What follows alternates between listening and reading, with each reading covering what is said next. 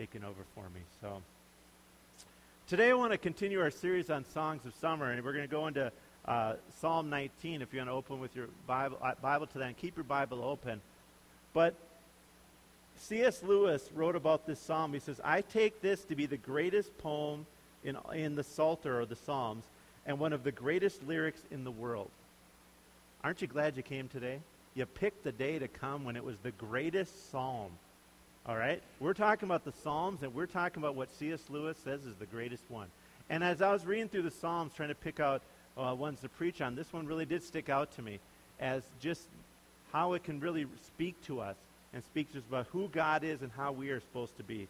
So let's look at Psalm uh, chapter 19. To the choir master, a psalm of David. The heavens declare the glory of God, and the sky above proclaims his handiwork. Day to day pours out his speech, pours out speech, and night to night reveals knowledge. There is no speech, nor are there words whose voice is not heard. Their voice goes out throughout, through all the earth, and their words to the end of the world. In them he has set a tent for the sun, which comes out like a bridegroom leaving his chamber. And like a strong man runs its course with, with joy. It is ri- its rising is from the end of the heavens, and its circuit to the end of them. And there is nothing hidden from its heat. The law of the Lord is perfect, reviving the soul. The testimony of the Lord is sure, making wise the simple.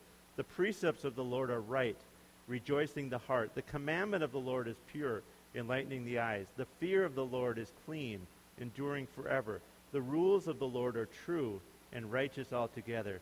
More to be desired are they than gold, even much fine gold, sweeter also than honey and drippings of the honeycomb. Moreover, by them is your servant warned. In keeping them is there is great reward. Who can discern his errors? Declare me innocent from hidden faults. Keep back your servant also from presumptuous sins. Let them not have dominion over me. Then I shall be blameless and innocent of great transgression. Let the words of my mouth and the meditation of my heart be acceptable in your sight, O Lord, my rock and my redeemer. Now, I'm going to speak on this chapter this week, but I can tell you, you could meditate and just dig into this all week long. There's so much in here as you go through there about what who God is, what he wants to do for us, what it means to be a follower of God, who he represents himself to be. This is the goodness of God on display. And so what I want to talk today about is the, the wonder, the glory of God in creation and Scripture. And first of all, I want to start out with the beginning here where David starts out. In nature reveals the knowledge and praises God. Nature reveals. Now, we live in an area where we see nature.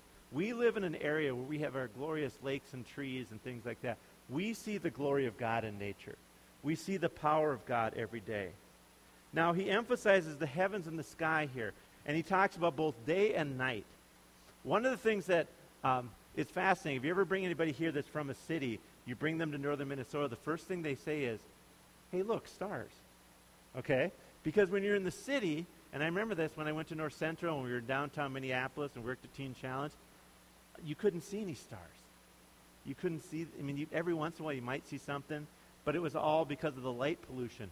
We see the sky. We see the vastness. We see the fact that it's huge. We see the fact that it goes, it seems to go on forever. And what it is, it, it's beyond our comprehension. When we look at nature, we should think to ourselves, this is amazing. Because it is. But it all points to the fact of the Creator. It all points to God. God created everything for us, but He also created everything to point to the fact that He is there and He is, is, is proclaiming Himself through nature. What's really fascinating about this is the whole reason that we have science today. Now, for our university students or high school students or other people, when you go to uh, a lot of universities, they will say there's faith on this end and science on this end. And they don't like each other. And don't bring your faith into a science class. Well, I would say talk to Isaac Newton about that. Because the whole Enlightenment, the whole concept that we have of science, all came from the fact that people looked into the heavens and said, We serve a great and glorious God, and we serve a God that is a God of order, so there must be a reason to study this. The, all the great scientists that started the whole scientific revolution were Christians who said, look at what God has done. Let's study it. This is not opposite. This is saying, yes, we study it because we know God did it. And in fact, Isaac Newton put it this way. He says, When I wrote my treatise about our system, I had an eye upon such principles as might work with considering men for their belief of deity. And nothing can rejoice me more than to find it useful for that purpose. In other words, everything Isaac Newton does, and if you take a physics class, you will study Isaac Newton, and he is saying it points to the fact that there's a God.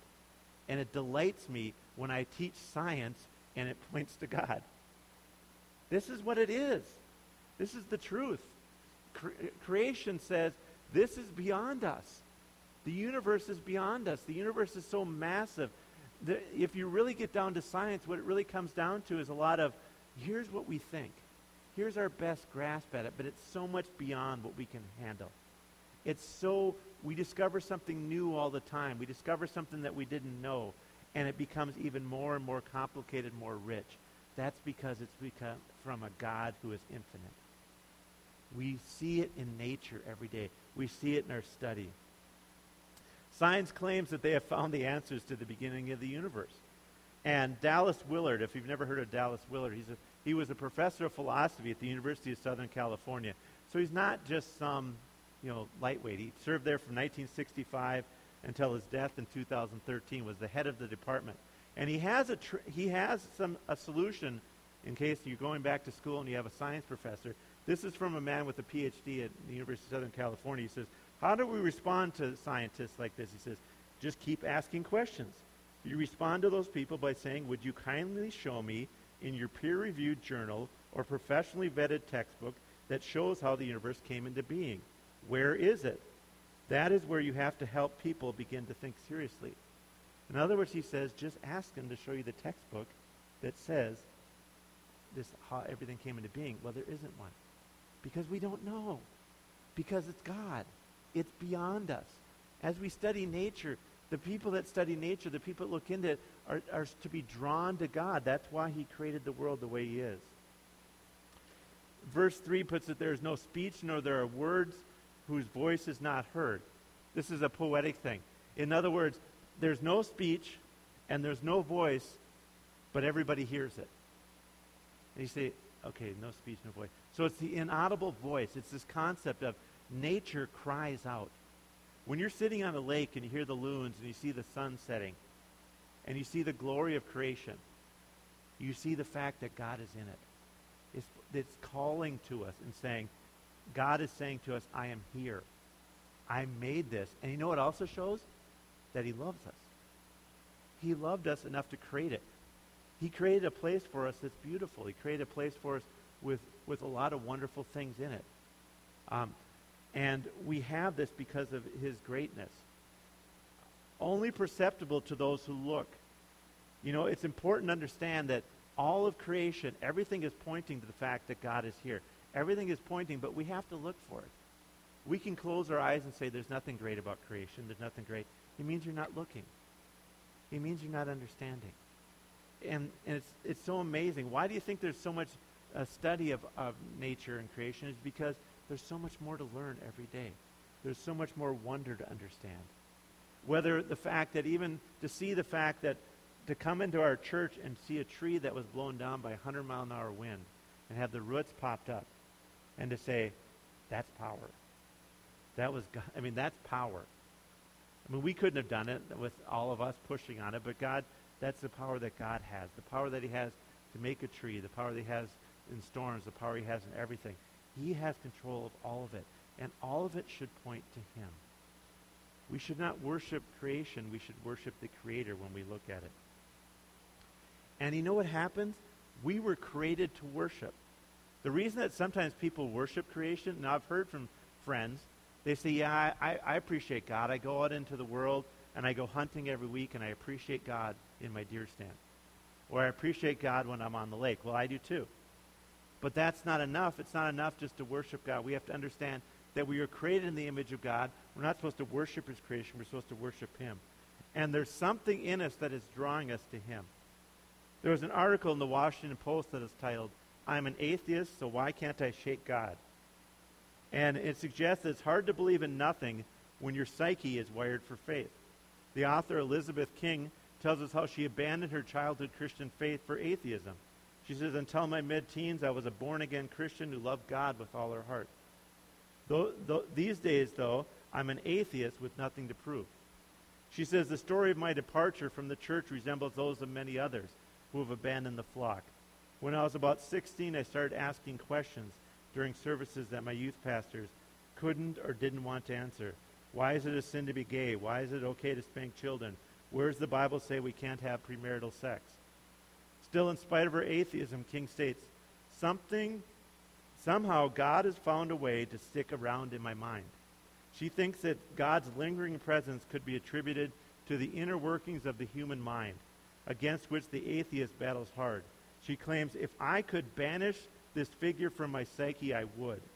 In the end, she has to admit, I have no choice but to accept that I'm an atheist with a sense of God. We're created to know God. We're created, and we can fight it.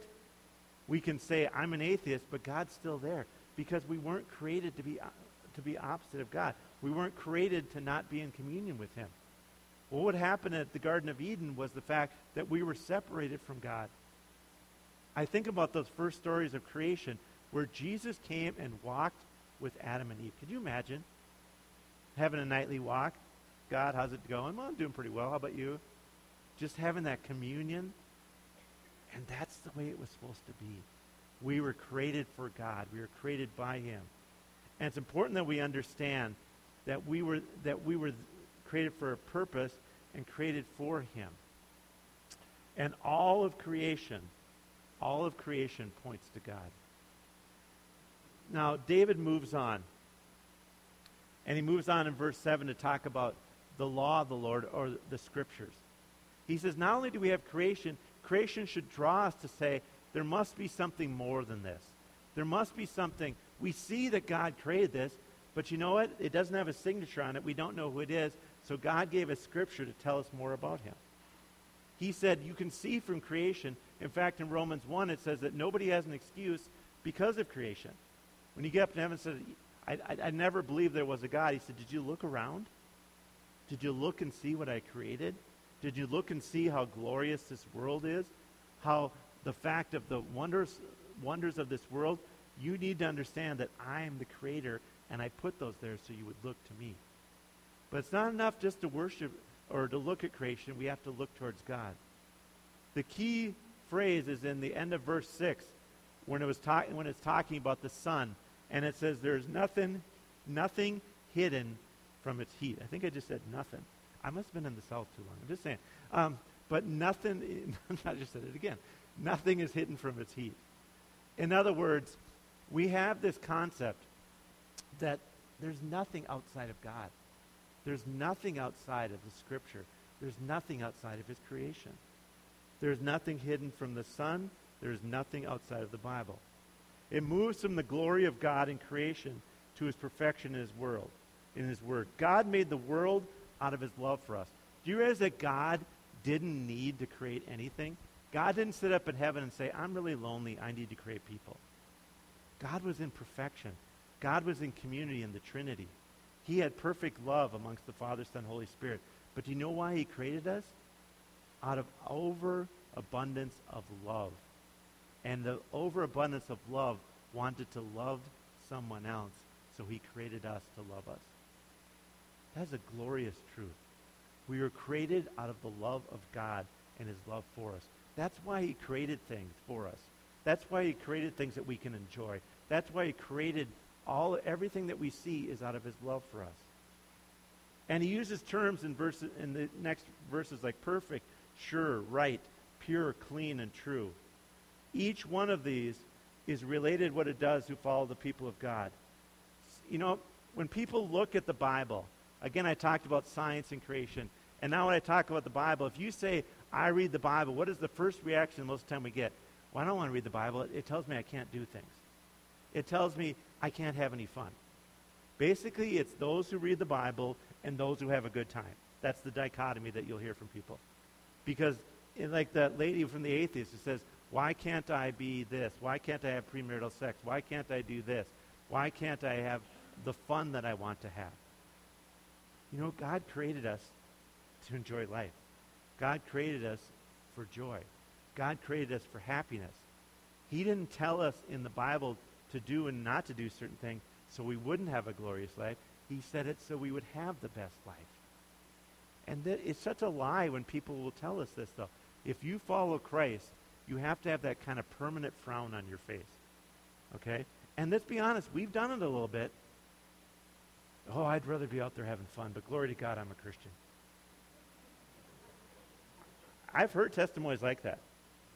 You know, that's not the way it is. It's glory to God. I'm having, I'm enjoying life to the fullest because I am a Christian. God loves me. God cares for me.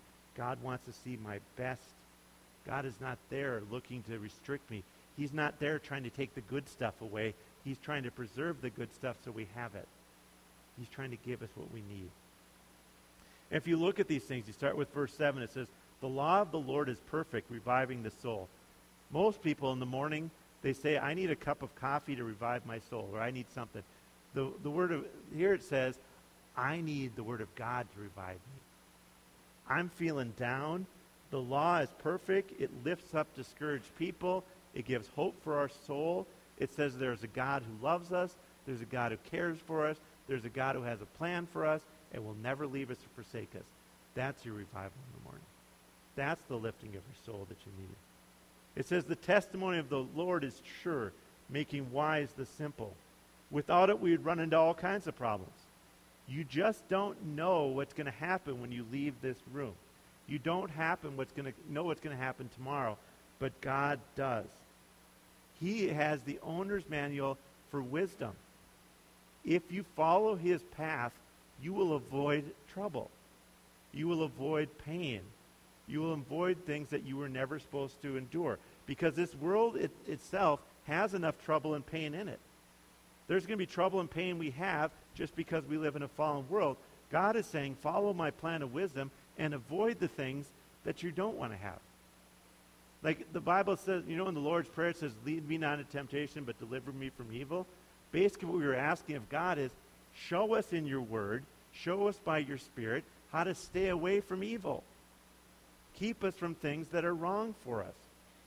Keep us away from relationships that are wrong, from attitudes that are wrong, from pe- that everything that's in our life that is wrong, keep us away from it. Keep us on the wise path. And you say, I don't know the wise path. God does. And he reveals it in his word. And when we live by that, we know that we can have wisdom. The precepts of the Lord are right, rejoicing the heart. Here's what I was talking about. God's word is right, but it causes us to have rejoicing in our heart. And I've heard this too many times. People say, God is not interested in your happiness. I've heard pastors say that. That is not true. The word for rejoicing is not different than happiness. He wants you to have joy and happiness in your life. He wants you to follow his word. He wants you to follow his leading so that you can have true joy. This is not a grin and bear it. Okay? We, we as Christians have been doing this for a while. You know, we're just going to hold on till Jesus comes because this world stinks and there's nothing good in it. We can't have any fun and we can't do anything good and this is just a terrible thing. No, God is saying I can the word of God brings joy to us. He says the commandment of the Lord is pure, enlightening the eyes. It reveals the truth and reality in this world. It shows that God made everything and knows everything and gives the best. God has created everything. He enlightens us and says, This is the way it's supposed to be. Now I created this, and here's how you use it. Okay? The Bible talks so much about money. It talks about money and it talks about the tongue. Now, money is not a bad thing, but it sure can get us into trouble. Okay? Let's be honest. Not having enough money or having too much money can get us into trouble. So the Bible says, I will give you the enlightenment to know what to do about it because I created money. The other thing that gets us into trouble is our tongue. The tongue can do wonderful things. You can go up to somebody who's having a lousy day and say something nice to them and lift their spirits. You can also go up to somebody and just crush them. You can talk behind their back. You can gossip. You can lie. You can just do horrible things. But the tongue has great power, but God created it. He's saying, I gave you this tongue to speak words of wisdom, to speak words of hope to people, and I'm going to give you the direction how to use it. You can use this, and you can be the person that when somebody is down at work or somebody's down at school, they want to be around you because they know that your words bring hope and peace to people. Because you know what? Everybody here knows that there are people you don't want to be around because all they do is bring depression and meanness and uh, will put you down if they get a chance. But we Christians should be the people that you want to come to because we're the ones that have the words of hope and peace that we can give them. We have the hope of the world. Let's follow it in the Word of God. The, the fear of the Lord is clean, enduring forever. Now, this word just made me laugh. It's clean. Sounds like a, a fabric softener ad or a dishwasher detergent. The, the Bible is clean. Here, use it at home. It cleaned me up. You know, I, I don't know. Just think of it. Maybe that'll help. Okay? It's clean. It, and I, the word is pure. The fact that it doesn't have any faults in it.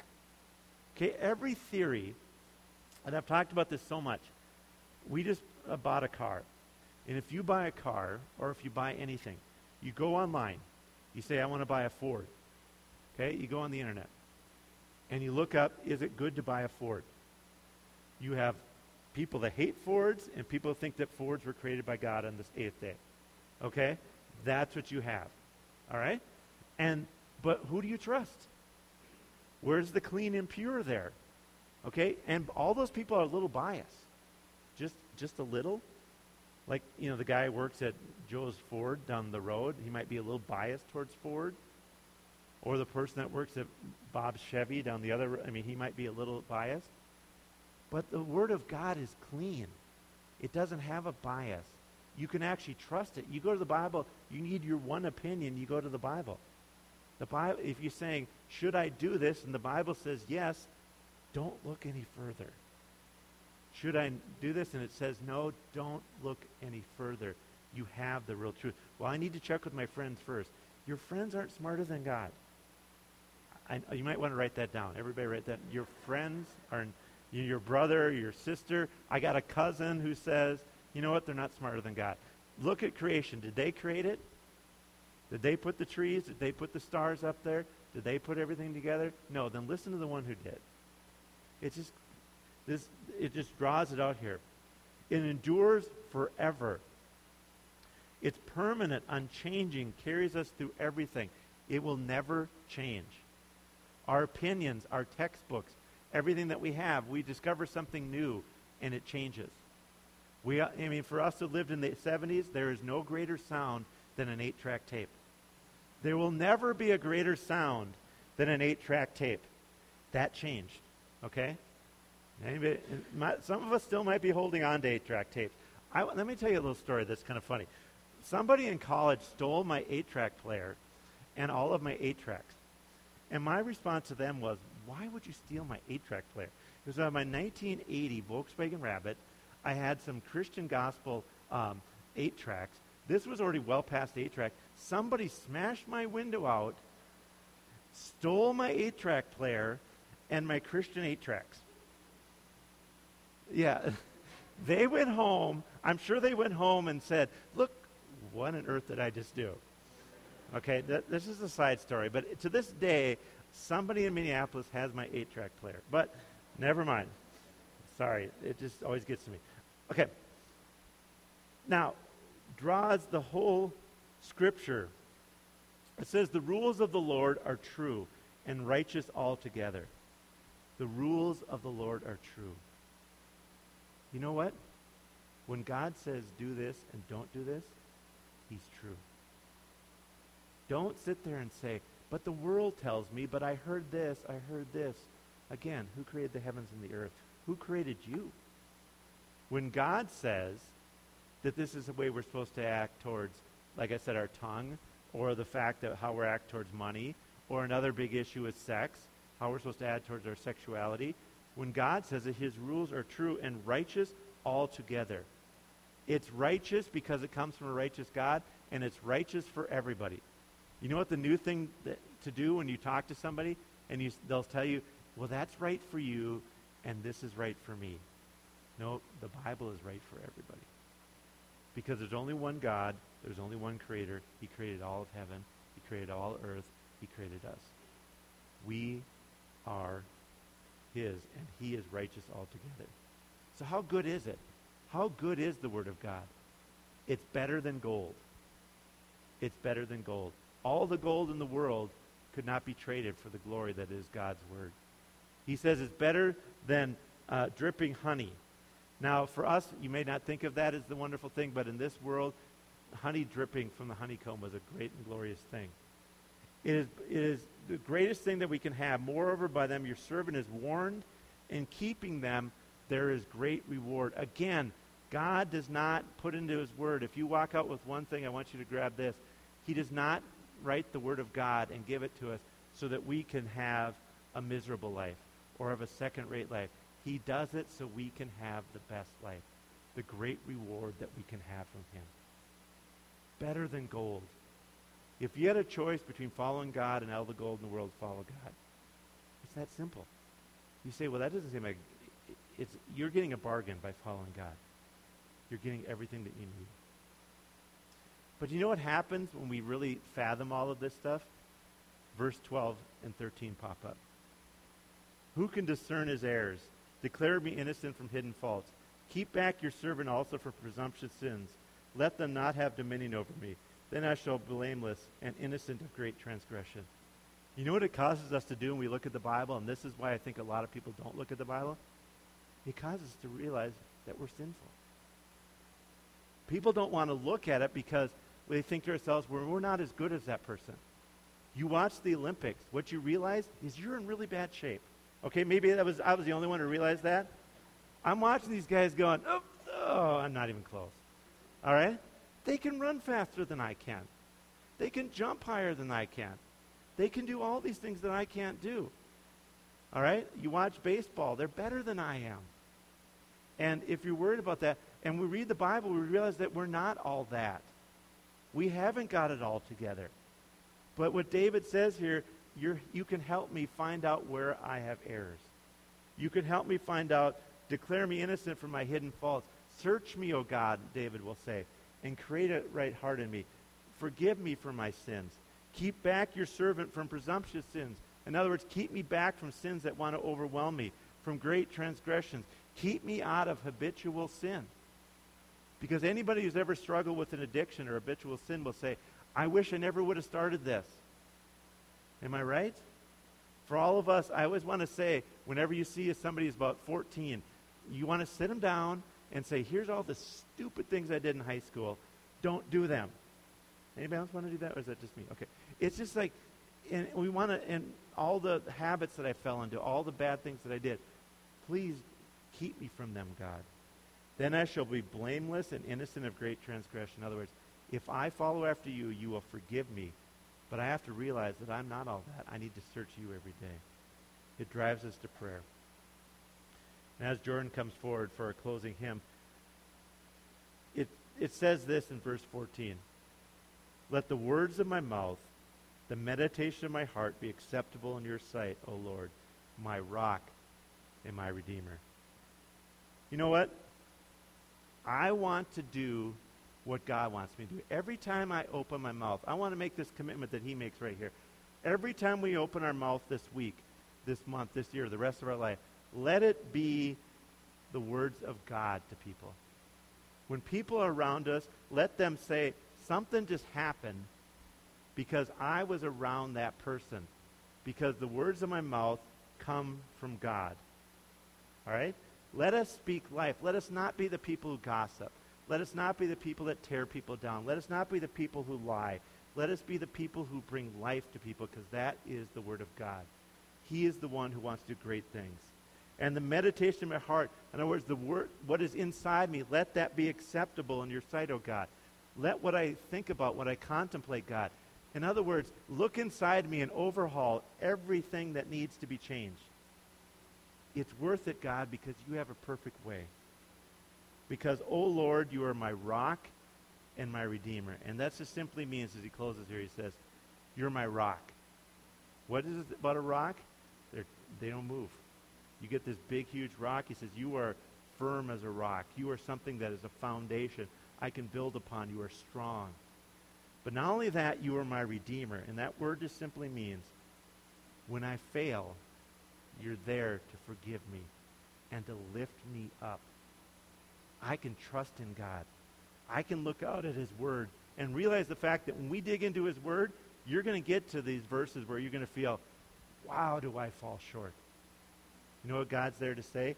I'm your rock and your redeemer. I'm there to hold on to you. I'm there to lift you up and to forgive you of your sins and call you righteous because I am your God. Why don't you stand with me right now? If our prayer ministers could come forward. You know, we don't want to close any service without an opportunity for you to know Christ. We don't ever want to also close any service without an opportunity for someone to pray with you. We, the front of our church is always available. If you want to continue to pray and linger, our musicians will stay up here and play. We want you to have an opportunity to pray and find God. If God has been speaking to you and saying, you know what, you need to spend a little time in prayer, this is the time to do it. If God is speaking to you and says you need someone to pray with you, you come and talk to one of our prayer ministers. I'm going to talk to people here. If you have not made a commitment to Jesus Christ, if you have not made him the master of your life, if you have not turned yourself over to him and had your sins forgiven, now is the time to do that. Now is the time to call out to him. There is no time like today because today is the day of salvation. Just call out to him. Come and talk to one of our prayer ministers. They'll lead you through what it means to be a Christian. They'll lead you through what it means to be a follower of God. This is the time to do it. You don't want to go into this world without God. You don't want to go out with your sins not forgiven. This is the greatest offer you will ever get from God. We need to t- you need to take advantage of it today. But for everybody else is here, let's just let God work in our lives. As we're singing this last song, let's just look at this and say, God, search my heart. Is there any sin in me? And let me just dig closer and closer to you and let you be my rock and my redeemer. Let the words of my mouth and the meditation of my heart be acceptable in your sight. Let's just make that our commitment today. Let's just call it to God. And the only way that's going to happen is we dig into his word and we let his spirit work in our lives. And let's just make that commitment today to do that.